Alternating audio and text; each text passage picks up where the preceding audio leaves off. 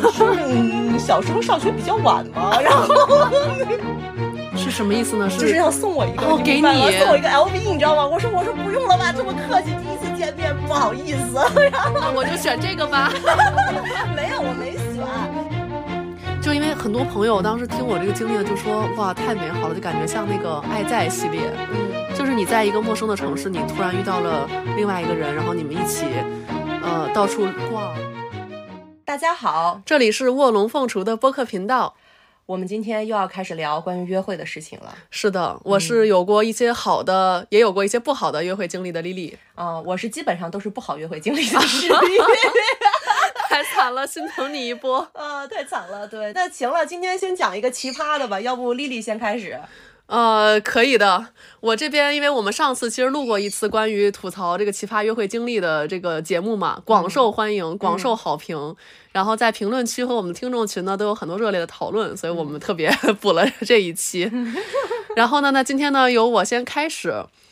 呃，我今天要讲的呢是一个几年前的事情。其实我觉得也不能完全怪那男生吧，就整个这件事情有点搞笑和无厘头。嗯对，然后所以造成了非常奇怪的约会体验。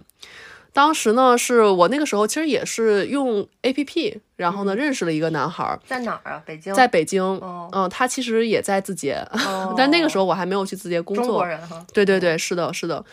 然后呢，我们就见过面，一起吃过饭，就是聊的还行吧，算是初步认识了。但是呢，我确实对他没有特别的感觉，只是就是先这么认识相处着。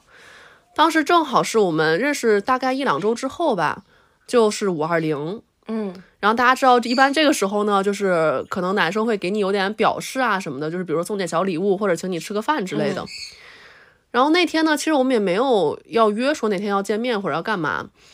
当时我是在公司上班嘛，那天就上午就很忙，然后忙完之后呢，我跟几个女同事就一起去出去吃午饭，我们就去旁边吃了一家就是打边炉那种火锅。我们当时就正在那边吃着呢，突然吧，就是我就接到一个电话，是一个外卖员，他说：“您有外卖到您公司楼下了，你来取一下。”哎，我就觉得很奇怪，我说你直接放在那边架子上就可以了，因为首先就是第一，我是没有点任何外卖的，我也没有买东西，嗯所以我我当时就是有点惊讶，就可能是别人送了我东西。嗯然后呢，第二呢，就是一般我们那个楼吧，它都会放那个架子上面，就是不会说是一定要求你下来取，或者他想往上送。所以呢，我就跟他说，我说您就放在楼下的架子上就行了，我待会儿吃完饭回去顺便拿。他就非常坚持，他说不行，这个东西我一定要当面交给你。啥呀？我不知道呀，然后我说是什么呀？他说，嗯呃，是饮料，是一杯饮料。饮料有什么好当面交的呀？对呀，所以我就很不信嘛，我就说你就放在架子上就行了。他说不行不行，我一定要当面交给你。然后呢，我就挂了电话，就莫名其妙，我跟同事说，我说咱们赶紧吃完就结账就回去吧。然后这个时候，因为我跟几位女同事在一块儿，大家的八卦之心就开始熊熊燃烧了。嗯然后他们说，这个快递员、这个外卖员他不敢放在那边，一定说明这个东西很贵重。要么就是怕洒了。呃，那倒也不至于，那个吃的喝的都放在楼下的那个外卖架子上了。嗯大家都觉得说，那他是不是送了什么很贵重的礼物呀？嗯给到你，大家的脑爆就开始了，就是那个气氛就越烘托就越热烈，嗯就觉得说一定是什么不得了的礼物，他没有办法给你放在架子上面。嗯然后呢，我们这个时候就也快吃完了，就赶紧就结账，就非常仓促的就赶回了公司。嗯，然后到楼下看到这个外卖员，他真的拎着一杯饮料，有点什么大毛病吧？那那那，哇，好丢人。就是一杯咖啡，我当时都愣了。然后我接过去之后，而且我其实还不知道是谁送给我的，但是那个时候吧，就是我也只在见这个男生，我就觉得也没有什么其他人会突然送给我一杯五二零的咖啡。不是，那这个外卖员为啥这么执着呢？对我也觉得是那个外卖员的问题，嗯但是造成了非常就是 奇怪的这个预期的这个落差。啊，误解。对，然后我还给那个男生发微信，我说：“哎，有人送了我一杯咖啡，因为我觉得姑姐就是他送的嘛。”他还跟我玩神秘，然后这个男生就说：“哎呀，有人送了你咖啡啊，那他一定很在乎你呢。”我就好烦呐！啊我说听到这里我已经开始烦了。然后我说我不喝咖啡，因为我真的就是熟悉我的人，其实知道我基本可能一年喝两三杯咖啡吧，就是我自己是没有这个习惯的，而且如果我很累的话，我喝咖啡就是心脏会不舒服。嗯然后那个男生就会回说：“哦，不好意思，我不知道你不喝咖啡，早知道我点奶茶了。”嗯，对，就是还不如给你点个一点点呢。是的，所以就是我就整个就是大无语。嗯，这边我给想送这种礼物的男生提个小建议哈，我觉得如果就是你把这个礼物送到女生公司的话，要不然你就确保这个能顺利的送到她手上，要不然呢，其实你可以多点几杯。嗯，对吧？就是其实我后面收到过一些男生，就是他会很 smart 的，比如说可能给你送一个蛋糕，你可以跟同事分享，嗯，或者是多点几杯，就比较有面子一点嘛。对，就是说你比如你身边好的同事，你小组里的成员，你给大家分几杯，或者先问说你们组有几个人，然后给你买几杯，或者你希望我给你买什么。就是其实那他收到这个饮品，他可以给同事分一分，大家就是稍微一起哄，就是那个内心的感受就会很不一样。嗯，这个就变成了大家期待是他要给你送什么钻戒、项链什么之类的，然后对来，了以后就当时真的有女生说：“妈呀，他不会是送了什么很昂贵的东西吧？”就大家就已经开始就是那个连续剧就演起来了。哦，那这落差是挺大的。对，这真的是超级尴尬，我们就一路就是又跑又颠儿的赶回去，然后收到了一杯我不喝的咖啡。对，所以就是这个这个故事很搞笑，在于其实这个男生也不能说人家有问题，就我还是很开心，我觉得收到了一杯饮品，还是收到了他的心意。不过我觉得你挺体贴的，因为如果是我遇到同样的情景的话，我肯定不会着着急急的会去拿这个东西。因为我觉得当时外卖员听起来就很着急，他，感觉他很困扰。嗯所以你很体贴嘛。就是如果我跟外卖员沟通的话，我可能就会说，那你就放架子上，丢了就丢了。那嗯我就会这样去跟他讲。当时那个大哥就很执着，他说不行，万一丢了怎么办呀？哎呦，这大哥是第一天干外卖的，对呀、我也觉得是，我觉得这不是男生的错，也不是你的错，是那外卖员的错。所以就是一个超级无厘头的。我们今天就是奇葩的约会故事分享嘛，真的就是超级无厘头。所以后来跟着男生就是也没有什么进展，嗯，就后面我也确实对人家也没有这个好感，那也及时的表达了我这说。都是外卖的问题，就是快递外卖小哥的这个问题。因为我从来是不拖着人家，我觉得就是我们不合适，我会尽早的告诉你。嗯，哦，那你也可以去寻找更合适的人。对，反正就是一个非常无厘头的 都市约会和收五二零礼物的体验。嗯，我要讲那个故事还是发生在英国啊，嗯，你的英国真的好丰富啊！没啥事儿干嘛，那就那就那就认识点人呗。然后这个英国这个这个男生是怎么？他是中国人啊，是中国人，就正儿八经中国人，都不是华裔的那种，也是留学生。然后他我是怎么认识呢？就是当时我跟另外一个女生，就是我的女同学吧，也是中国女生，然后我们两个人一起使用那个 Soul 有一个软件，哦，我知道。用那个 Soul，然后她在 Soul 上 match 到了这个男生，然后呢，但是他不喜欢那个男生，然后他就说这个男生人不错，要介绍给我。我说你见过吗？他说没见过，但是他那个男生约了他说要一起去一家很不错的餐厅吃饭，然后他说我不想去了，我给你推荐过去吧，反正他那天也是来伦敦办点事情，然后你也可以跟他见一面。我就想，那如果他请客的话，那就去呗，那就咱就蹭顿饭吃，是吧？啊，反正你别别让朴素的愿望。对，别让人家来了伦敦以后，连一个，因为那个男生他不在伦敦，他在英国一个叫做这所学校里，然后他来伦敦这边就是买点东西，然后逛个街，然后跟一些朋友 catch up 一下，然后我就想说，那他来了以后应该也需要一点点就是陪伴吧，那我蹭顿饭吃呗，那我就过去跟人家见一面。然后呢，我见一面吧。我当时的想法就是，因为我也是刚来英国没多久，我就想认识一些新的朋友。然后这个男生其实已经在英国好多好多年了，他在英国读的本科，然后想跟他了解一下英国学校的各种东西吧，各种运作吧。然后结果呢，他给我发了那个餐厅的定位，我一开始在那个 Liverpool Street，就利物浦街，利物浦街吧，呃，我没去过，当时因为刚到。然后呢，其实这条街就跟金融街或者曼哈顿的那些最繁华的街区一样，它算是伦敦的最好的一条街吧。然后呢，利物浦街的一个特别高空的餐厅里面，就是在那种特别大的那种，就是。就是门口，你上电梯前就会有那个 bouncer 在门口站着查你的预约码，哦，就是那样的一个餐厅里 fancy 很高级的。对，然后他给我发完那预约码以后，我就觉得呀，这个餐厅是不是太贵了？就让人家请客有点不合适吧。我当时想法就是，他去中国城请我吃个人均一十几磅的就可以了。我当时想法是这样，然后突然一下给了我一个邀请码，我一看那个。餐厅，我都觉得是那种就是稍微有点过分了，你明白吧？然后呢，我就想，大不了跟人家还是 A A 吧，大家都是留学生，都花父母的钱嘛，就不要这么铺张。然后呢，我去了，去了以后呢，那个啊，我才发现来的这个中国男生吧，就是绝对就是一个少爷的打扮。哦，就是一身潮牌，然后呢，就是背着一个 LV 的包，然后呢，浑身上下你就觉得就是贵，你就觉得他这个人就是贵，你明白吧？就是从头到尾你就觉得哇，全是奢侈品。然后呢，来了以后就跟这少爷吧。就是说，你说你就随便点吧，啊，你不要客气。然后谁谁谁就是我那个朋友，我那个中国女生朋友，她说都都跟我讲好了，她说你那个学习成绩特别好，我有很多问题要请教你。然后我就觉得呀，这个少爷很有礼貌啊。那既然我能帮到他一些的话，那这饭我就吃了。然后呢，他就开始真的去跟我聊，就是学习上的事情。然后我才知道啊，那个少爷比我大三岁，我在那边读研，少爷读大二啊，很奇怪。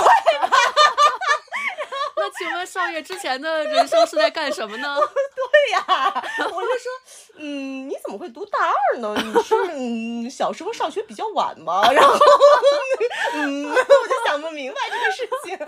然后少爷就跟我讲了一下他惊心动魄的求学经历，就是少爷说那个中考就没考上。少爷是南方人，就我忘了具体哪个城市，一个挺小的城市，但是我记得。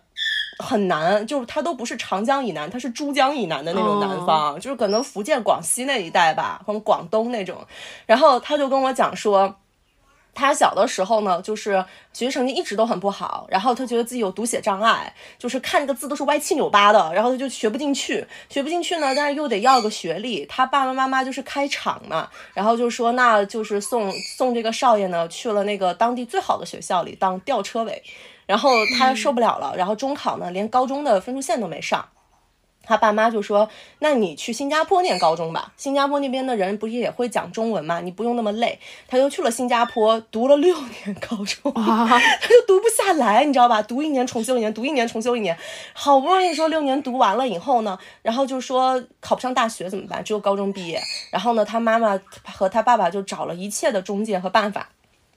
把他送到了香港的一个野鸡大学，读了半年，又去澳门读了一段时间，就是怎么怎么读，他那个书也读不下来，环游世界式学习。对，然后他都读不下来那个书，然后他也不喜欢在国外的那种生活，然后最后。就是也个有个中介就说那个 Luton 就是这个也挺野鸡的啊，英国一所野鸡学校啊，就是说你你你你你让孩子到这儿吧，这儿呢我们这边有一个正好在这儿读书的一个中国的留学生，学习成绩不错，他来了以后呢，就让这个留学生呃给他写作业。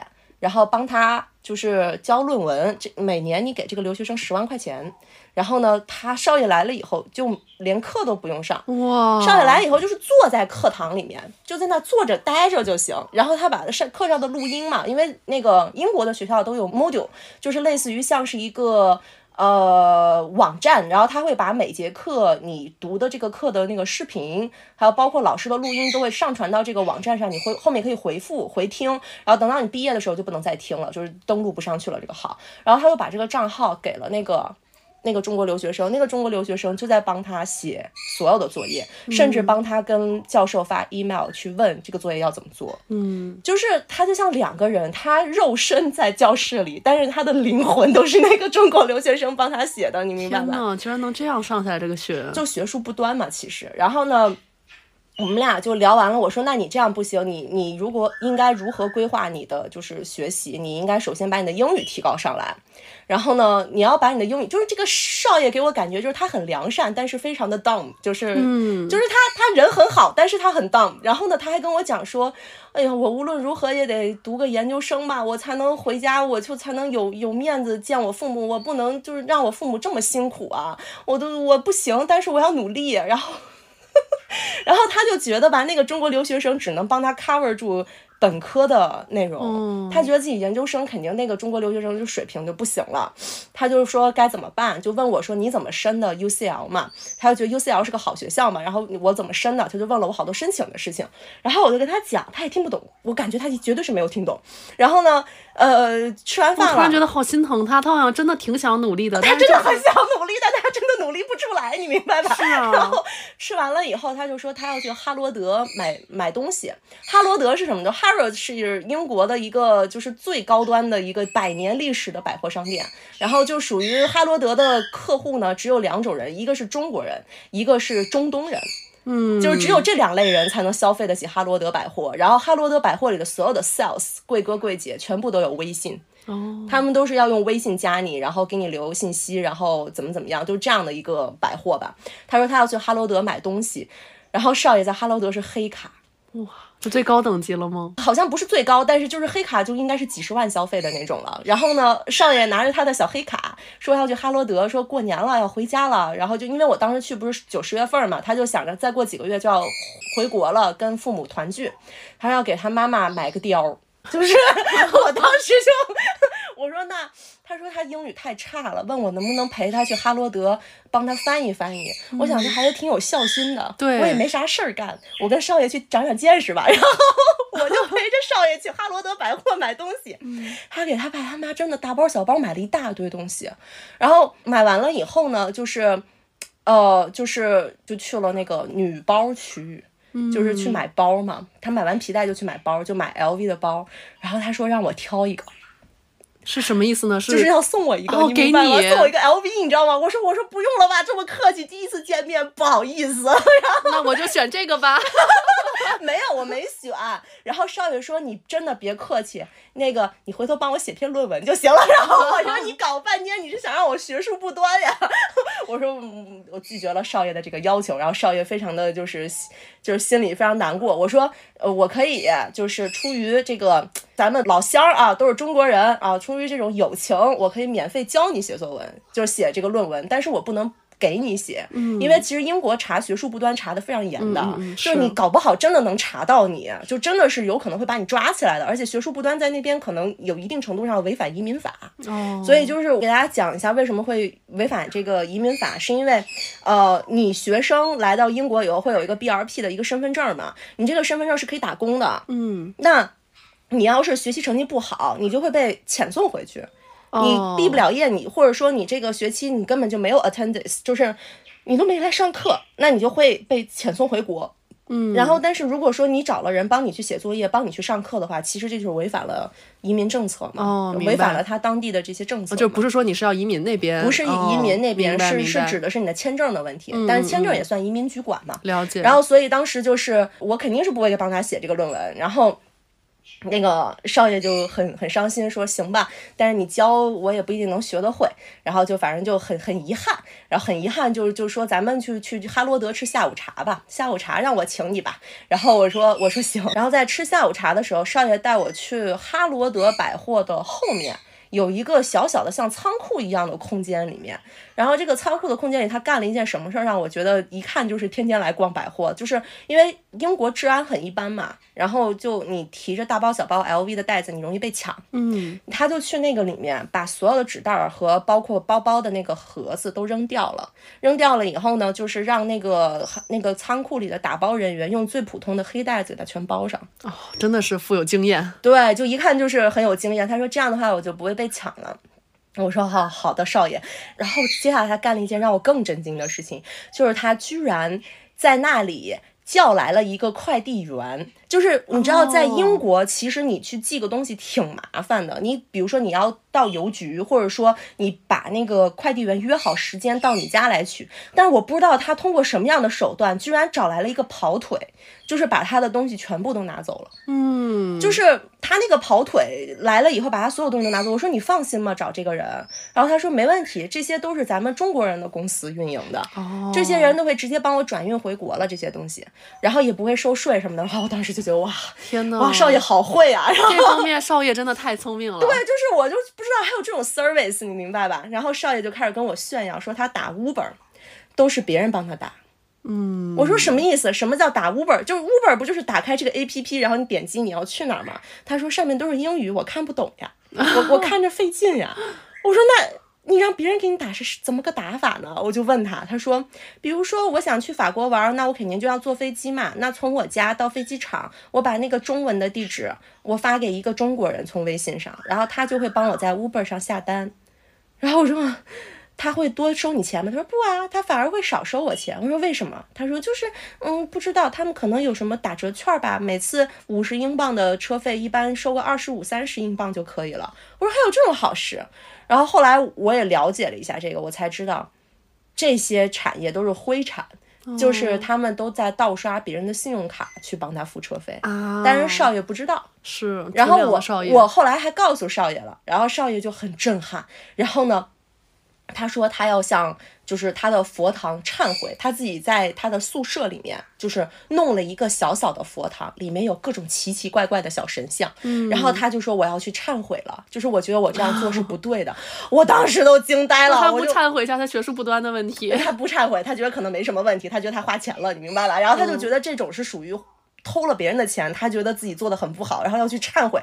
然后我说：“呃，少爷，你挺挺良善啊。”对啊，对少爷肃然起敬。对，然后那天我们俩吃完下午茶以后，他就说他要回就不在伦敦待着了。然后呢，我就说那。嗯，其实从哈罗德百货到那个国王十字车站也没多远嘛。我说那这个我们就坐地铁去吧，因为你现在打车很麻烦。然后他打那个 Uber 那个人也没有回复他，就是他那个中国人帮他去打 Uber 那个也也没来得及回复他。我说要么就是我帮你打一个车，但是前面要排很长很长的队。然后还有要么就是说咱坐地铁。然后少爷说我在英国这么多年从来没有坐过地铁。嗯，我说那你平时怎么出门呢？他说平时都打车呀。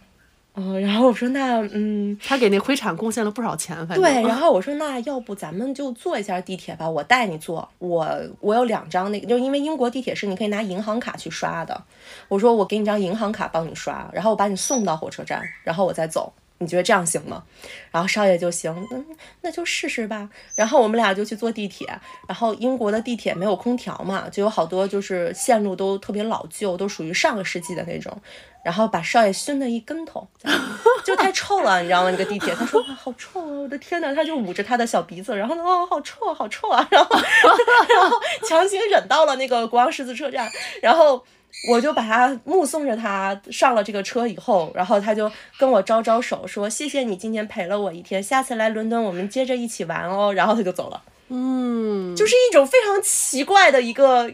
一个经历，就是我感觉我不是在跟一个男人在 date，我是带了一天孩子那种感觉。然后这孩子还比我有钱，你知道吗我觉得我像个保姆，你有点这味儿了，好像是这意思。就是那个拿你，你明白吧？就是一个带着孩子玩了一天的拿你的那种感觉。但也有可能是一个美好缘分的开始呢，就是你带着富家少爷，然后去第一次体验了坐地铁的感觉。然后他就说：“哇，这个女孩子带我体验了我没有见过的东西。”不过我们后面确实还有一些联系，然后他后来也回国了。就是没有读研究生，他最后就是本科毕业以后，他真的读不下去了，就回家了。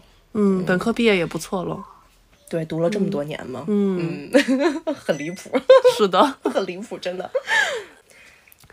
那我接下来要讲的呢，其实也是一个挺神奇的，然后我觉得就是美好的约会故事啊。这个是我们首次就是讲这个，我觉得真的是让人觉得非常好的这种的这个约会体验。呃，这个呢，其实发生在一八年，呃，当时呢，我其实是去苏州出差，我的那个事情呢，就我要办的事儿是周六下午就结束了。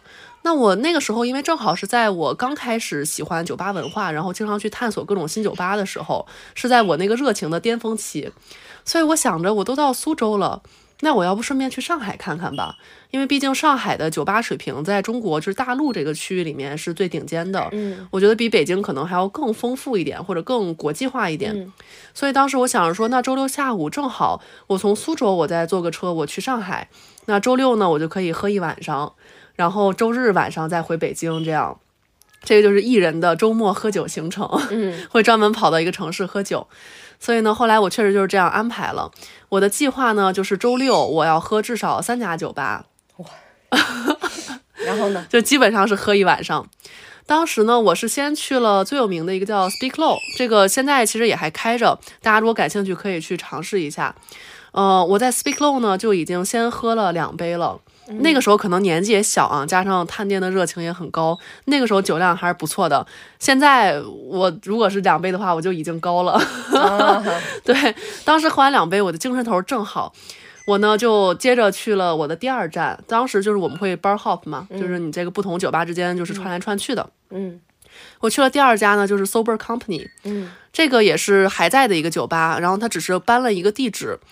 Sober Company 呢，它的结构比较奇特，嗯它原来呢是分为四个部分，我听说现在是简化了，就是它的其中一个部分就是只是吃东西没有喝酒了。嗯，但原来的格局呢，它是有四个部分，前三个分别叫呃 Sober Cafe、嗯 Sober Kitchen 和 Sober Society，、嗯就是它是三个不同类型的小酒吧。像在 cafe 里面呢，你就可以下午你是可以喝咖啡的，然后呢晚上呢你可以喝一些就是咖啡调的酒，嗯就很有特色。然后在 kitchen 呢，它是你可以一边吃餐一边喝酒，嗯就有点像现在那种 bistro，嗯你可以就是也能填饱肚子，感觉，对对对对，而且它的那个酒里面也会融入一些食物风味的理念，这种感觉。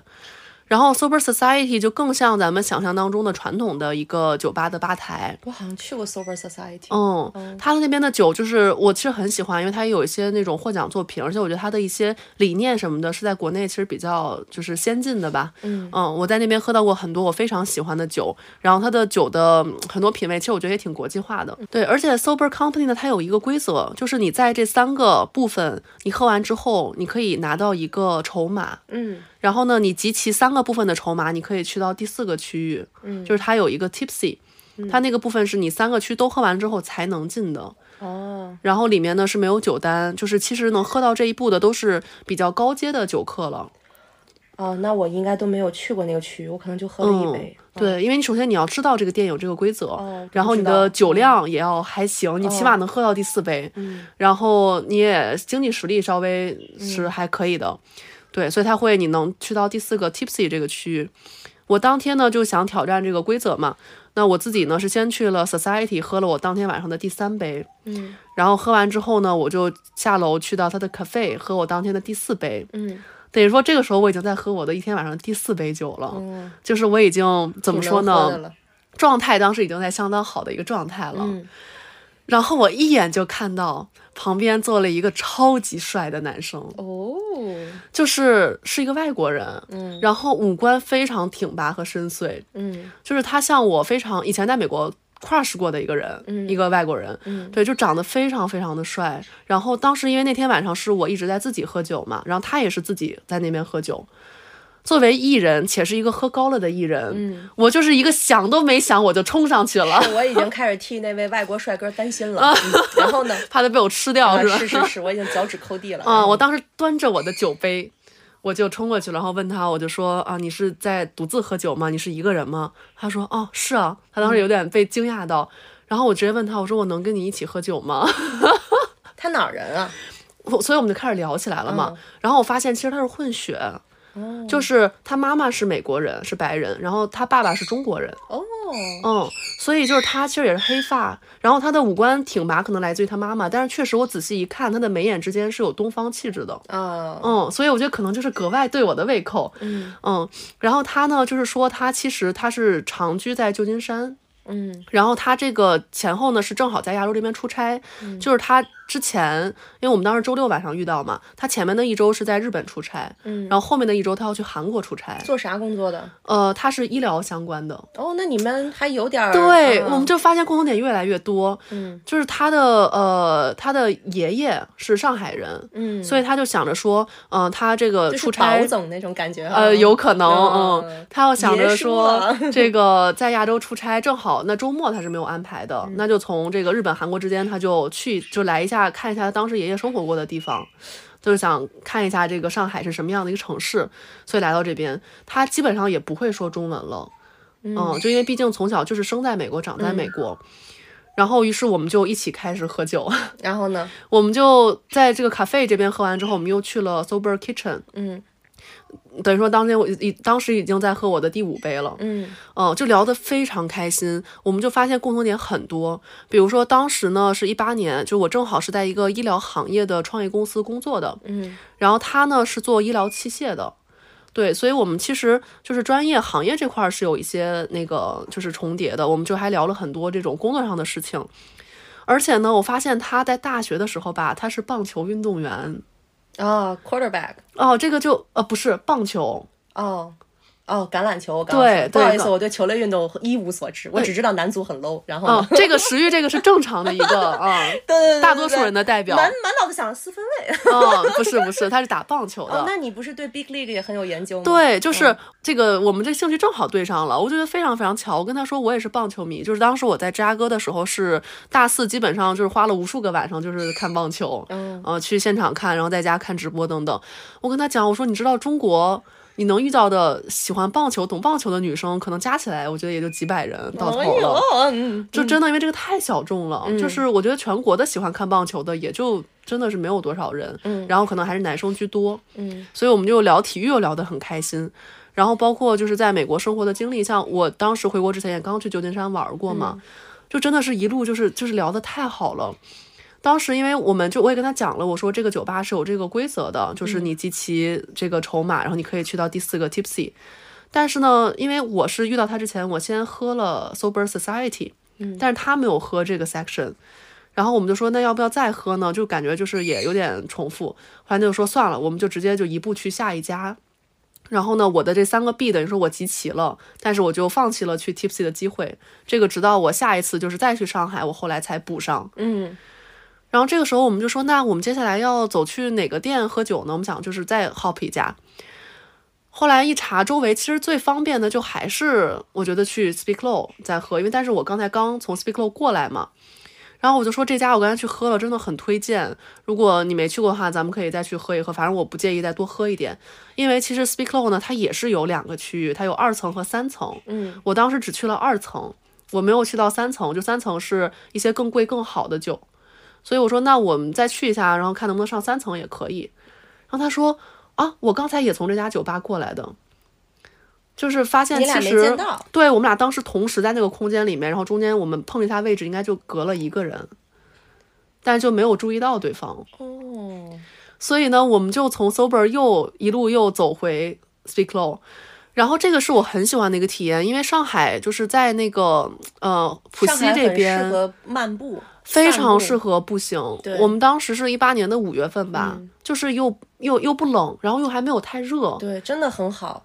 我真的觉得上海这一点比北京强太多了。北京你就感觉你走一个 block，你腿都要断了，嗯，就太远、太大、太平了。这个整个就是很 flatten 这个城市。对，但在上海就感觉这个街道也很舒服，嗯然后那个距离也是合适的。就我经常在上海，可能就是喝喝完酒之后散散步这样。嗯所以我们一路从 Sober 又走回了 Speak Low，然后在 Speak Low 呢发现它太火了，三楼还是没有空出来。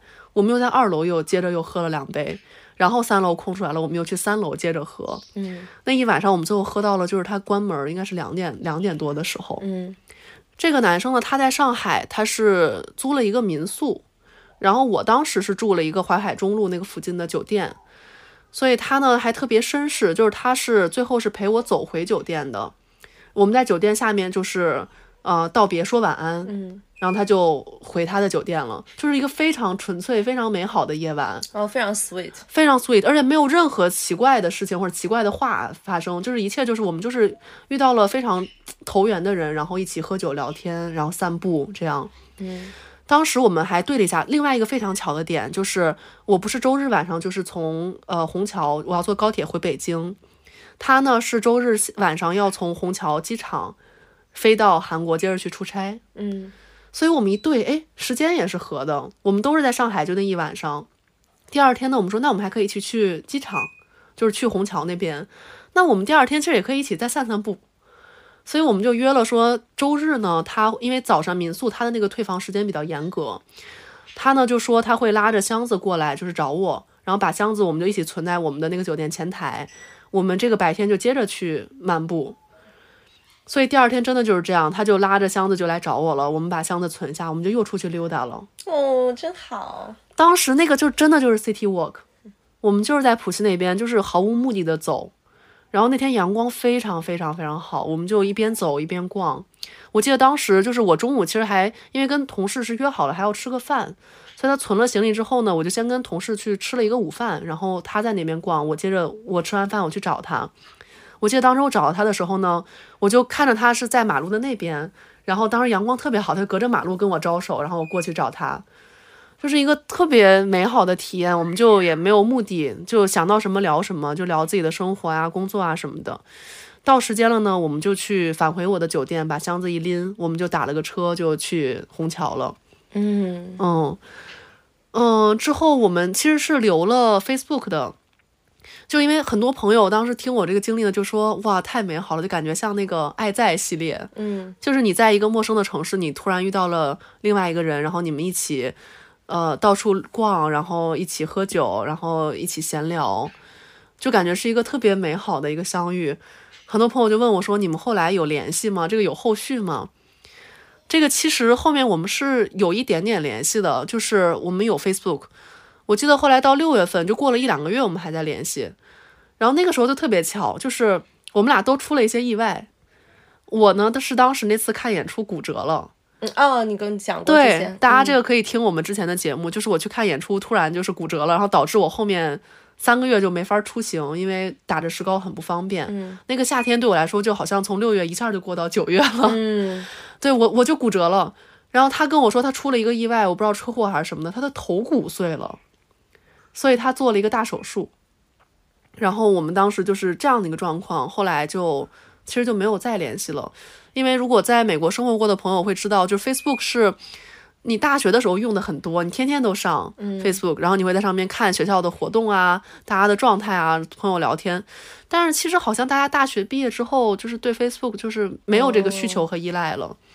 其实你要这么讲的话，我之前在里斯本也遇到过一个很类似的体验，但是我是直接把那个男生给删了，因为我觉得。哦这个体验就留在那个体验，然后我们后续没什么可沟通的。其实也是，对我后来把它删，这个回头可以下一期我哎对对对我们又留了一个钩子里斯本的 Summer Fling 啊，给大家讲一讲。喂 你当时在国外确实这事儿没少干呀，没少干。对，我是觉得有的时候呢，就是你过去之后心境就不一样了。我觉得确实就是有在当下我们聊得很好就够了。其实后续我们也不会怎么样。比如说我毕业旅行的时候去了呃旧金山，我这么多年也没有再去过。那我估计他也不是想来中国就会来的，对，所以其实也不会再有什么见面的机会。那其实我们生活的交集就是很少的，除了那一晚上我们聊得很开心。其实就够了呀。对一晚上我觉得已经很不错了，人生当中很难遇到这样的缘分。是的，是的，所以我觉得就是那一晚上真的就够了，就是过去就过去了，就也不会再想了。但是当时真的我就是会想到，我觉得上海就是这样充满神奇这个经历的这样的一个城市，你就会遇到不知道哪里来的人，然后会突然聊起来。就是其实我在上海的吧台有过挺多次这样的类似的故事吧，嗯也遇到过一些珍贵的朋友，就现在也还是朋友。嗯我就不知道为什么在北京就很少。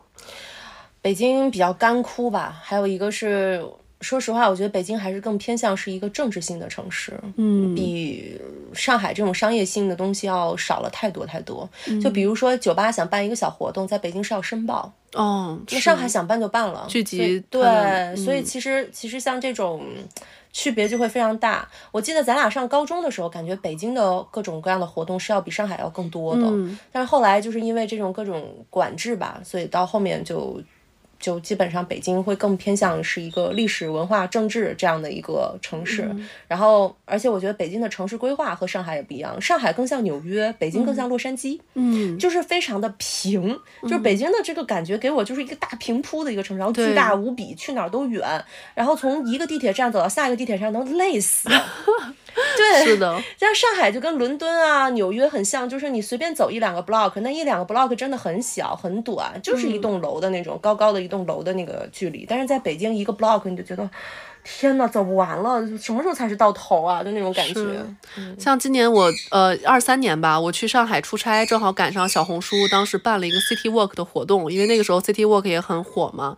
我们就是也是他在呃浦西的几几个点儿，就是他有跟一些商家合作，比如说他这沿途就有咖啡馆，然后有水果店，有潮牌店等等，就是你在那边可以去盖章打卡，然后包括你也可以在店里面，就是比如说你走渴了，你去买，费主义对你去买杯果汁儿，但是它其实你可以花零元参加这个活动，它没有任何强制的消费或者什么，只不过你确实你走的也渴了，你到一个咖啡馆里面，你顺便买一杯。我当时那个体验就挺好的，而且它的一路上吧，就是它放了很多小的装置，嗯，比如说可能你突然抬起头发现那边墙上有一个长了一个小蘑菇，嗯，还有沿路有很多小惊喜。我二二年的时候也是去过上海，也是走了一些路线，但这个是因为我当时有一个在上海打工的韩国朋友，他想走，然后我也没听懂他说什么，他这个中文也很烂，他的英文也很烂，然后我的韩语也很烂，然后我们俩就是手舞足蹈的在那比划，然后他说他要走一条什么什么路，然后我们就走了，就是当时确实有看到有很多隐藏在墙上或者是那种围栏栅栏上绑着的一些东西，嗯然后我才知道那是一个活动，是是，所以像挺会玩的，对，上海海很会玩但我真的每次看到大家说 City Walk，我都会想起来，就是曾经这个就几年前，一八年在上海有过这样的一个夜晚，嗯。然后我也很感谢国内这个环境，它很安全嘛。你像半夜三点钟，我和一个外国男子走在路上，我也不会觉得不安全，就是感觉是一个非常我可以放心的环境，嗯。嗯，所以就是这样的一个经历。哎呀，挺好，很美好啊！看来我们的约会上海约会期还能有第三弹啊！是的，是的，应该会有的。对，会有第三弹。然后嗯大家如果有遇到很美好或者很离谱的约会体验的话，也欢迎在评论区给我们留言啊。我们最近也开始决定，就是邀请一些听友上我们的节目。然后大家如果有好的故事，也可以呃微信跟我们私信一下，然后我们看看是不是可以啊、嗯和听友们一起做一些播客节目。呃，然后别忘了点击订阅我们的播客频道，你可以收获到两个互联网闺蜜陪你个人成长、健身运动、变肤变美以及约会。看什么时候咱们群友之中，没准能 嗯哎有点缘分产生。嗯，大家可以微信搜索“卧龙凤雏”全拼加八幺八，添加小助手，加入石玉和丽丽的微信听众群，我们会不定期在群里抽奖以及发红包，掉落各种福利小奖品。嗯对我们群里抽奖概率还蛮高的。是的，是的，然后后群里氛氛围非常的欢乐，每天能聊好多有趣的天儿。是的，是的，好的，欢迎大家来，好，那我们今天的节目就到这里啦，好，拜拜，下期见。宝贝在干嘛？嗯啊，赛马睡了吗？宝贝在干嘛？为啥没回话？宝贝在干嘛？表情小溪春红茶。宝贝在干嘛？哪怕会心吵架。宝贝在干嘛？嗯啊，赛马睡了吗？宝贝在干嘛？为啥没回话？宝贝在干嘛？表情小溪春红茶。宝贝在干嘛？哪怕会心吵架。又到七点，又到七点，又要上班，忘记问件狗也捣乱，又要迟到。真是讨厌，手上根本还不想听实话。外卖没点起就听老板喊加班，开会上面在生气话被没花完。下